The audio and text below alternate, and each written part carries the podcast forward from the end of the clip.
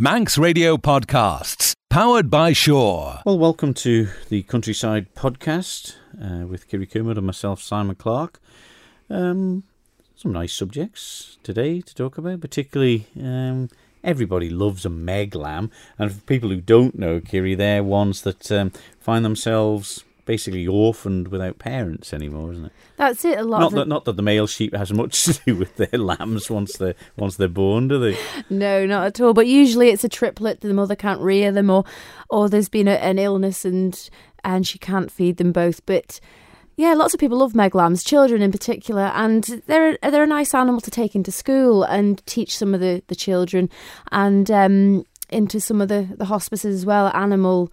Um, animals seem to be encouraging healing and, and better health, and yeah, they're a vital role. Some of these animals. Mm, one man and a sheep, and that's who, who you went to see as well, didn't you? Yes, Jeff Gelling's very passionate about his orphan lambs. He- He has nearly 33 in the flock now, but these sheep are um, they're special to him, but they've come from other farms where the farmers may, might not have had time to look after them and feed them or, or give them the extra care they really need to survive, and, and he's done a great job of rearing them. Yeah, and a nice relaxation, I'd imagine, after a tough day uh, in the banking world as well. Oh, absolutely. I talked to MHK Ralph Peake uh, about the drive to uh, encourage people to make uh, eco-friendly homes here on the Isle of Man because I think um, you have to agree, I think we're lagging behind a little bit with some of the European countries, aren't we? We are. We don't see many houses with solar panels. There's a few more getting about, but um, yeah, it's it's a good a good drive. Really, I think it, we can harvest some of these natural elements. It would be a good thing. It would be. Um, they always talk about uh, the Isle of Man. There's wind conditions here, but of course there's the, there's that fine balance between uh, you know the the disturbing of the of the Isle of Man countryside and you know what's acceptable, isn't it? But uh, Well, that's it. You see a things lot have got to move forward, I suppose, haven't they? That's it. A lot of windmills in the UK being established, and I don't know, maybe there's a few too many now, but uh, we've got an unspoilt countryside, so Hmm, Yeah. it's one of them, isn't it? it's a difficult one. We're not going to make that decision. And uh, also, I went along uh, to look at some wildflowers uh, here on the Isle of Man with John Dog Callister because uh, his love of the countryside and particularly the wildflowers is, is well known. And he, he's always good to have a chat with as well. And uh, he enjoys it and such enthusiasm, a bit like yourself. This is beautiful Maybe not so much about countryside. flowers. oh, it's a beautiful countryside we live in. We're, we're very lucky that you know, the garlic through the sunny orchard there, the smell of it when it's it's just growing up, and, and the bluebells and, and white bells. It's just unbelievable sight. It's Yeah. stunning. well, there we go. You can sit and uh, smell the smells and listen to countryside. Manx Radio's Countryside is brought to you by NFU Mutual.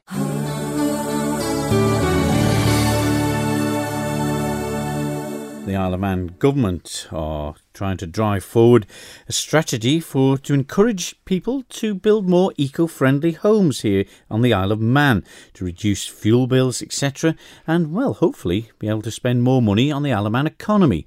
To find out more about this venture, I spoke to MHK Ralph Peake. We're really trying to get people now to, to see how they can actually enjoy the benefits of embracing new technologies. I mean, new technology, they are available around the world, but there really is now clear evidence that by insulating your home well, we can then reduce the need for central heating, reduce the need for fossil fuels, and really get down to a minimum footprint of CO2 output. Because a lot of places, uh, some of the Scandinavian countries and things, have to have triple glazed and fitted uh, as you know they've they've got to do it, and they do do it. And I suppose that's where it does that where it starts. It is, that's exactly right. It's really around about encouraging people to do the right things at the start. And you mentioned triple glazing. Yes, you're, you're absolutely right. Triple glazing the windows and triple glazed doors. You know, th- those are of apertures in the building fabric which do require a high insulation. We all want to see through nice windows, but to do that and to keep the insulation figures good, we do need to have that triple glazing. So that really is an important part of that. And if we have things like that, and then you'll have benefits year on year. And the object of this is to try and show to people that we can actually save them money on an ongoing year by year basis. I do hear people sort of not moaning, but putting it to the well, yeah, we'd love to put the ones that put electricity back or put the, the little tiny um, wind turbines that would generate a bit of electricity forward. But is it true that, that a lot of them won't get any return back? Is that is that one of the worries for the Well, department? That is one of the worries, and that is what we're trying to work on now. We're working on the strategy. Tynwald did agree a policy last year, in, in May of last year, which is to reduce our CO2 output by 80% by 2050. Eighty percent. 80%. That's a and lot, it? It is a lot. It's, a, it's a lot to do, and that's why we need to start now. It sounds a long way off, but we do need to make a start now. So the department is working with other departments, the Department of Infrastructure and uh, DED and Treasury, trying to get together this this strategy that will really give clear guidance and advice to people on how they can save money going forward year by year.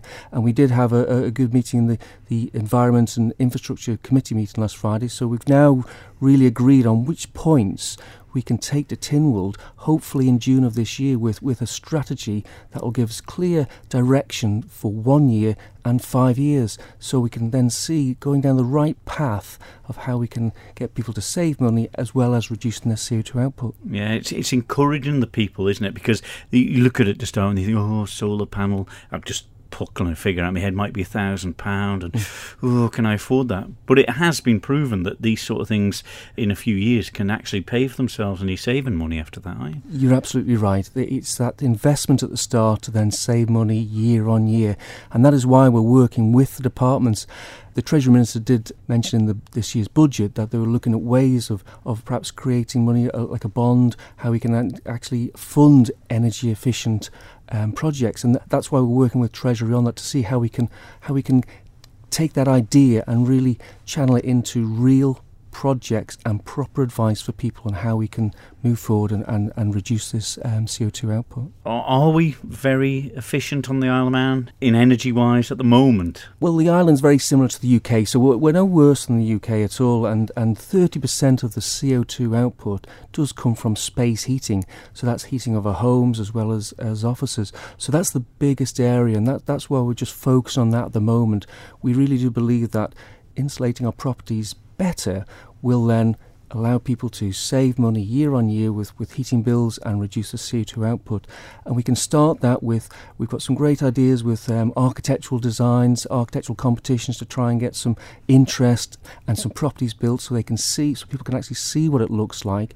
And we can then, once we have a better understanding with that, we'll be able to advise and, and roll out schemes and projects for people to insulate their existing homes because that's where the biggest area is. But of course, we have to get a, a really deep understanding to, to give the right advice in that area. So starting off with with uh, uh, competitions around new new properties. What about the the local council housing on the Isle of Man? Um, is there any sort of merits? I just pluck things out of the sky. Why they can't have one big massive boiler that's piped into the whole estate or something like that? Is that the sort of thing you, you can look into? Yeah, it's a good idea, and, and that certainly is um, is in the, used in the UK quite a bit. Really, we we actually did a fact finding um, trip, a day trip to uh, Lancaster, and, and that's what they used. They used district heating systems, and they, and they had a biomass boiler there, and that actually heated forty apartments. These Wow. were apartments in a beautiful location next to the river where they had a hydroelectric, a mini hydroelectric plant there that was producing up to 200 kilowatts of, of energy, and they had a biomass boiler to produce the hot water heating. Very efficient, very economical place to live, and people really did enjoy the fact there was just in each of those homes there was only one radiator to, to actually um, heat the whole of the home, and that had a, a living space, kitchen, dining space, uh, upstairs, bedrooms, bathrooms, and just that one radiator. It was absolutely incredible. It was great to, to meet people who were living in these, these properties and, and hear from it firsthand how they were enjoying their, their, their lives living in a cleaner environment because they had a mechanical heat ex- uh, system in there which takes all the heat out of the air that's in the property before it goes out, and then the clean air that comes in is pre-warmed. So again, it, it's it's really reducing the amount of loss in the building. It's quite incredible, and they were able to confirm that on the retrofit property that they actually saved ninety percent of their energy costs. Wow, that's a lot. So that's uh, what the department's trying to do. So uh, all all ongoing. And if can people help or get more information on it? Yeah, we, we've had a number of people contact us um, because they, they've seen press releases, etc. And I have got a number of people. I'm just trying to get a, a collection of a few people who are interested to try, try and bounce some ideas off to create a bit of a focus group. So I, I will be um, working with those people to, to get um, ideas from them just to see what they think as well. So, yes, by all means, you can contact me and um, I can happy to talk to you. Ralph Peake MHK, the department member responsible for environment, safety, and health, talking there about uh, well the encouragement of people to bo- build more eco-friendly homes here on the Isle of Man, and not a bad idea. I've got a couple of solar panels and underfloor heating. Have you? Aye. Goodness and me. good mighty they are too, the solar panels. Two big ones on the roof, and we thought long and hard about it when we built the house and thought, oh, they might be a bit pricey. But in the summer months, three or four months, we, we don't need anything to do with the heat because the water, the heating's on. Goodness uh, me. Usually, but this will heat the water, and there's maybe two days that you need to just put it on when it's dull and it's not, because even if it's cloudy, this is enough generally to, to get enough hot water. So I think it's a it's a good idea as long as uh, as long as it's not gone overboard. I think. Yeah, that is a great idea. And not many people have had experience with solar panels, so they might be a bit dubious about whether to buy them or use them. But knowing that they do work, like from yourself, it it really does push. Because there's people new ones it. now with the photo photogenic, I sometimes call them, but whatever they are, the ones that produce the electric as well as the the sunlight. But of course, um, as Ralph was saying, then you know, more planning has to go into how people maybe could get some money back with it joined into the Isle of Man electricity grid. So uh, a lot to do on it, but it's great to see that it's it's moving forward because a lot of uh, European countries seem to be well ahead, uh, and Scandinavians well ahead uh, of parts of the UK and Great Britain with uh, that side of things, certainly. Yeah, so let's hope we have lots of sunshine for more solar panels. yes, save my oil. yes, uh, do with lots of sunshine to uh, keep us happy through the summer. And Oh, of course, uh, with the sunshine, and there's nothing better. You see lots of photographs taken around the Isle of Man of the, the spring lambs all bouncing around in the sunshine as well. And it's it's a, a business for a lot of people, uh, but some people who have been other doing other things all their lives just want to do something different. And uh, you caught up with with one such fella, Jeff Gelling, didn't you? Jeff is very passionate about his uh, sheep and he's doing a great job of rearing orphan lambs. Farmers don't have the time to mess around and look after lambs. And some of these lambs need vital care. And Jeff's been taking some of the poorer ones from various farmers and giving them a good life, rearing them. Um, some of them have, have been to the vets, but he has had success. Seven years of rearing meg lambs, and some of them are having their own lambs now, and they're quite independent and, and thriving well. He's doing a great job with his wife, Jane. Yeah, be no deadlines there for him. you know. No deadlines at all. He finds it very therapeutic, especially when he's had a very busy day in the bank. He comes home to the lambs and has a lot of downtime with them, and yeah, it's, it's certainly changed his way of life. So I popped round to his house where he keeps some of the smaller ones in the garage to see what they get up to. It might seem crazy, well, it probably is crazy, but seven years ago, when uh, I was in a redundancy situation, a girl who'd worked for me and uh, for my wife Jane previously, um, she'd been after Jane for a few years to adopt some Meg lambs. And um, we decided to take um, two on, um, which was uh, nice for me because it was a bit of stress relief after all that had gone on in the bank. So uh, We, uh, we adopted Daisy and Rambo. That summer then we ended up with seven, which was uh, probably a little bit more than we'd planned on. And uh, as you know very well, they're quite tough to keep alive. And uh, we did lose one or two along the way, which is always uh, it, is tough going. But uh, when we were very much learning, um, I wasn't from a, a sheep background. My grandfather was dairy and uh, and beef when I was a young lad, so uh, so sheep was something new for me. But farmers don't particularly like orphan lambs or, or meg lambs as we know them. You know, they can be quite costly, the, the milk, the vets.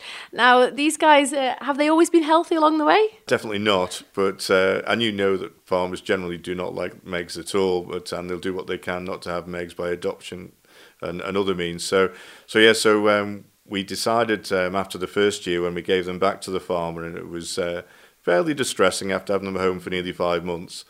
Um, and they were very, very, very tame. That um, if we did it again, we were going to keep them. So um, the following year, we ended up with nine, both in full time work by then, uh, which was a bit of a stress. And like you say, I think it's generally about 50% of Megs make it, they say. so, so yeah, so we, we were sort of in those sort of stats as well. So it's it's quite hard keeping them going. The number of things they can get that you don't think about is um, is mind blowing. So uh, whether it's watery mouth, bloat, infection, we've had quite a lot with um, joint ill Um, and uh, the joint ill can be fairly destructive as well. So, but you've got quite a big flock now. You'll have a, a fair few in total. Um, we've now amassed 33. The oldest are six. We've only got um, the year that we had nine and we kept them. We had seven boys and two girls. One of the girls um, is down at Santon and has produced uh, many lambs over the last five years, which is great. And five of the boys that we have left are up at Mackle now that um, weigh about probably 130 kilos, I believe. And these they bring a lot of love to the house, and they bring a, a, lot of love to children as well. Recently, Teddy, a big celebrity now. I know. Yeah, over the um, the years, um, when I think it was even the first or second year, we were asked to take uh, one of the Megs into a school, and it was actually Ballacottier where we went back to today.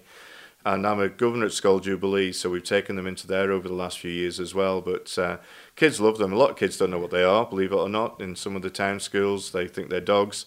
We do take them in on a harness and a lead, which probably is a bit confusing, but uh, well, yeah. So it's it's great uh, to be able to do it. The kids love it. Lambs are inoffensive. They don't scratch anybody. They don't bite anybody.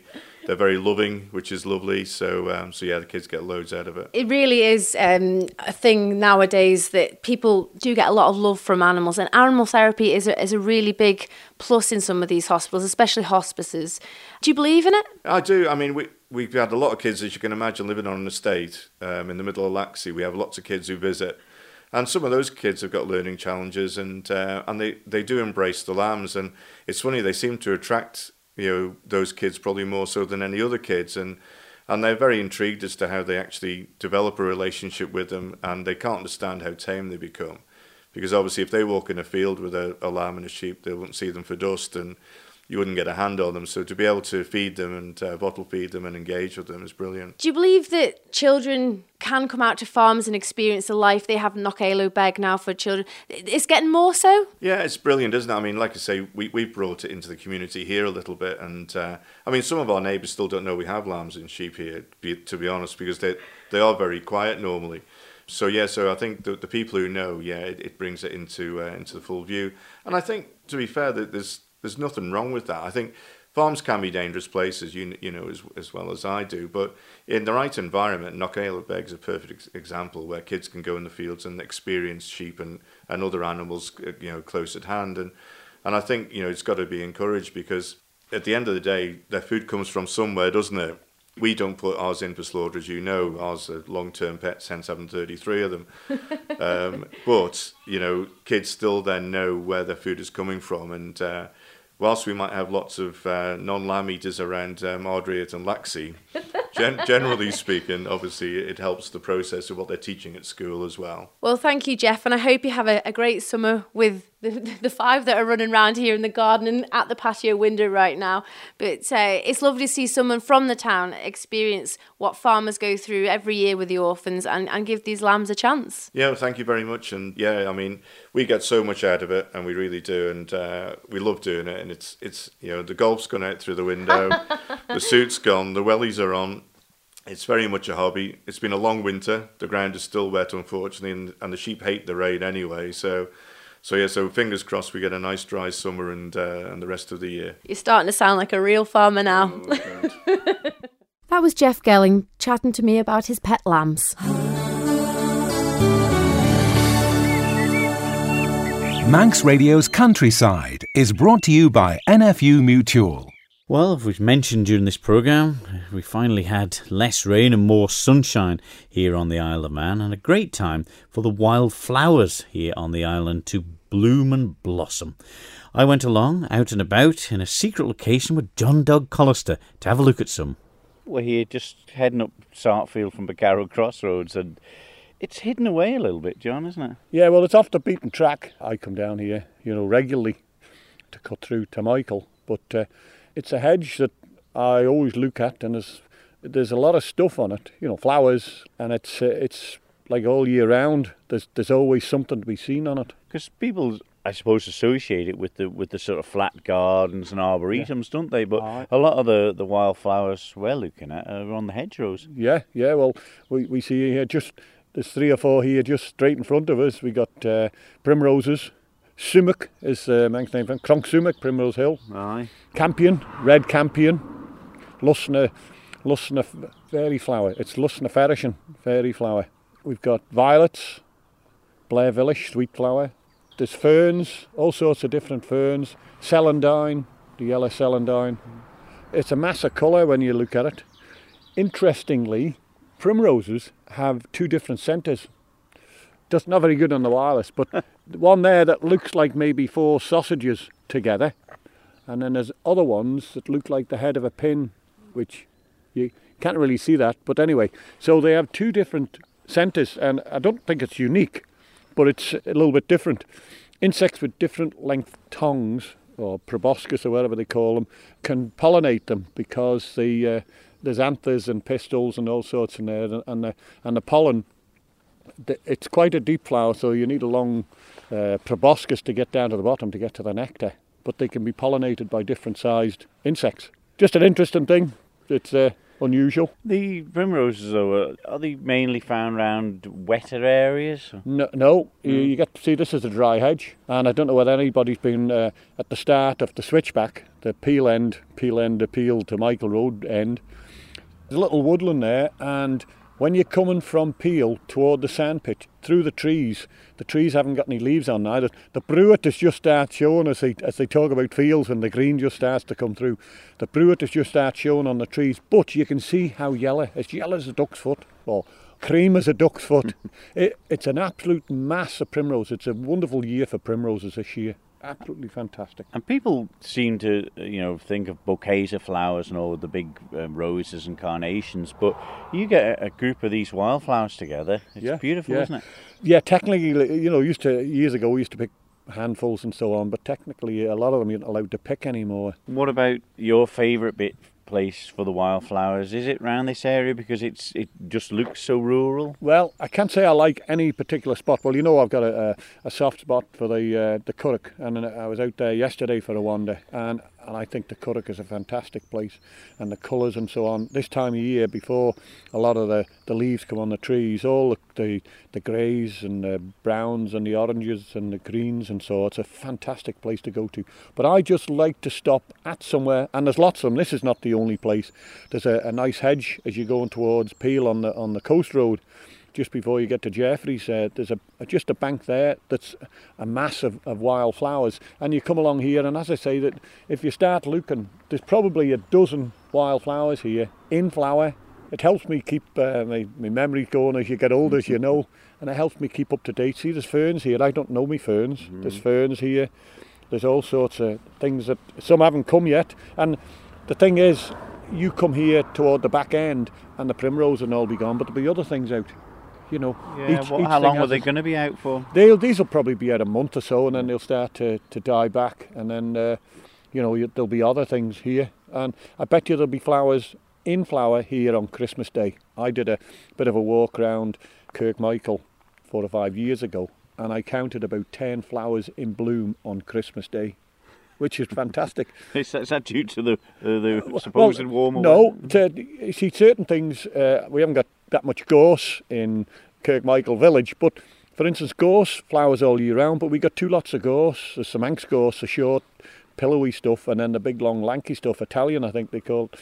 But the gorse flower at different seasons. The different gorses flower at different seasons. So there is a, a little Manx saying that uh, the kissing's in vogue while the gorse is in flower. And the thing is, it's always out. You know, once the spring one is finished, the autumn one comes in, and as I say, you go round you go around anywhere and you will find flowers in, in flower. So we got a, a snail out. Again, it's not very good on, on the wireless. But uh, it's just looking, there's all sorts of stuff here. You, you look around, the more you look, the more you see. Dandelion, there's a dandelion clock there, you know. That's been and gone. There's some there just about to come out. And a handy guide to go with it is the, the Manx Flora book. Well, I, I, yeah, I, I just shown you the book that uh, Chris uh, Sheard and myself, 2007, it was brought out. But it's it's it's not a picture book. It's uh, an information book. It's Manx flower names. It's in four halves, as I say. There's uh, there's the three languages: Manx, uh, English, and Latin. And we uh, each take a turn of being first, and then in back as a kind of glossary of the terms, so you can work out. For instance, thrift is called Kion Jurg, Kion Head, Jurg Red, Redhead, and uh, you see that growing on the headlands, and that'll be that's growing on the, the road into into Peel, the, the coast road from Michael. All in all, it's a fantastic time of year to be out uh, surveying the Manx countryside, really, for wildflowers, John. It's great, yeah. People say, How do you know these things? I, I just got a book one time. I went out for a wander and I was looking under my feet was all sorts of stuff and I got a book. I was scratching and looking and I couldn't find them. George Quayle, fortunately, was alive then. And uh, I used to go to George and I'd say I'd found this and George would tell me what it was and where I'd found it. He was fantastic. But it was just a case of persevering, looking through what's that? If you don't know what that is, well, look for something else. And gradually uh, I built up a, a knowledge and then I got interested in the, the Manx names, started taking pictures and I was putting them in like albums. And then I one of them I put a cushion in and I suddenly thought that's the Manx name. I wonder if all these others have got Manx names. And and that was the start of me doing a, a book. I found that there were books about but they weren't comprehensive enough. So uh, that was uh, the reasoning for doing the book and it's a, as I say it's just a handy book to take with you if you're interested in the Gaelic and it's interesting how the names are compiled some are their usage we got uh, celandine there, Lusmlaen, and that's the, the plant of the, the stomach. Could help you, you know, if you if you're not feeling well. And others I mentioned thrift, which is Keonjerg, descriptive. And then there's others that are just a Manx name for a flower. They don't have any translation to like uh, English. They're just well, they're, they're just a name for the flower. John the dog Callister there, and myself looking at some of the primroses and wildflowers here blooming on the Isle of Man. And there is something about. I mean, I often go out and pick an odd dandelion, Kiri, and uh, an odd wildflower out, and then bring it home and just stick it in a little bit of water. They don't last that long, but I think it's just something to look at, and it makes me feel proud to live here on the Isle of Man and be Manx, actually. There's some beautiful flowers around the roadsides. Down with us, we've got lots of bluebells and, and white bells. And the garlic is out, and it, you know, the real smell as you drive through the sunny orchard past the ferry bridge there, and, and the colours from the, the bluebells and the primroses, it's just spectacular. It's just gorgeous. Yeah, is your garden up to the uh, Chelsea Flower Show standard? Um, when the sheep aren't eating it, it's not too bad. Manx Radio's Countryside is brought to you by NFU Mutual. Well, some some nice bits there to talk about on this week's Countryside, Kerry. The the enthusiasm for people to try and make homes more eco-friendly, I think, is a, a big thing getting here on the island, isn't it? It really is. It's important, and plus, if it does help with um, cutting fuel prices and bills, and it'll help families, and they can enjoy going out and seeing other sites and rather than having to worry about the bills at the end of the month. Yeah, but uh, it's just everything connected with it. That's just the nice thing. And of course, um, John Dog, enthusiastic as ever about his uh, wildflowers and uh, loves getting out in the countryside. It's nice now the sun's finally come out as well. We can really enjoy them. Uh, I put his name down for the island with Bear Grylls, actually, and also um, the, the passion that um, you heard about with with the Meg Orphan Lambs with with Jeff Gelling, Kiri. Yeah, Jeff's very passionate about his Meg lambs, but it's nice now. He's seven years down the road, and, and his own lambs are having their own lambs, and they're independent and, and thriving perfectly well. And he's he's just so passionate about them and the care and the amount of knowledge he has now about sheep. He, he can leave some of us sheep farmers standing, oh, really. Oh dear, we better leave it there then. Join us next week for more countryside. Don't sit in the slow lane. Join the fast lane right now with Sure's all new Superfast Plus broadband. Enjoy more bandwidth, amazing speeds, and the best value on the island from just £23.95 per month. So don't be left behind. Get a piece of the high speed action with Superfast Plus broadband from Sure. For details, visit our stores in Douglas, Ramsey, and Port Erin or click sure.com. Love. Terms and conditions apply.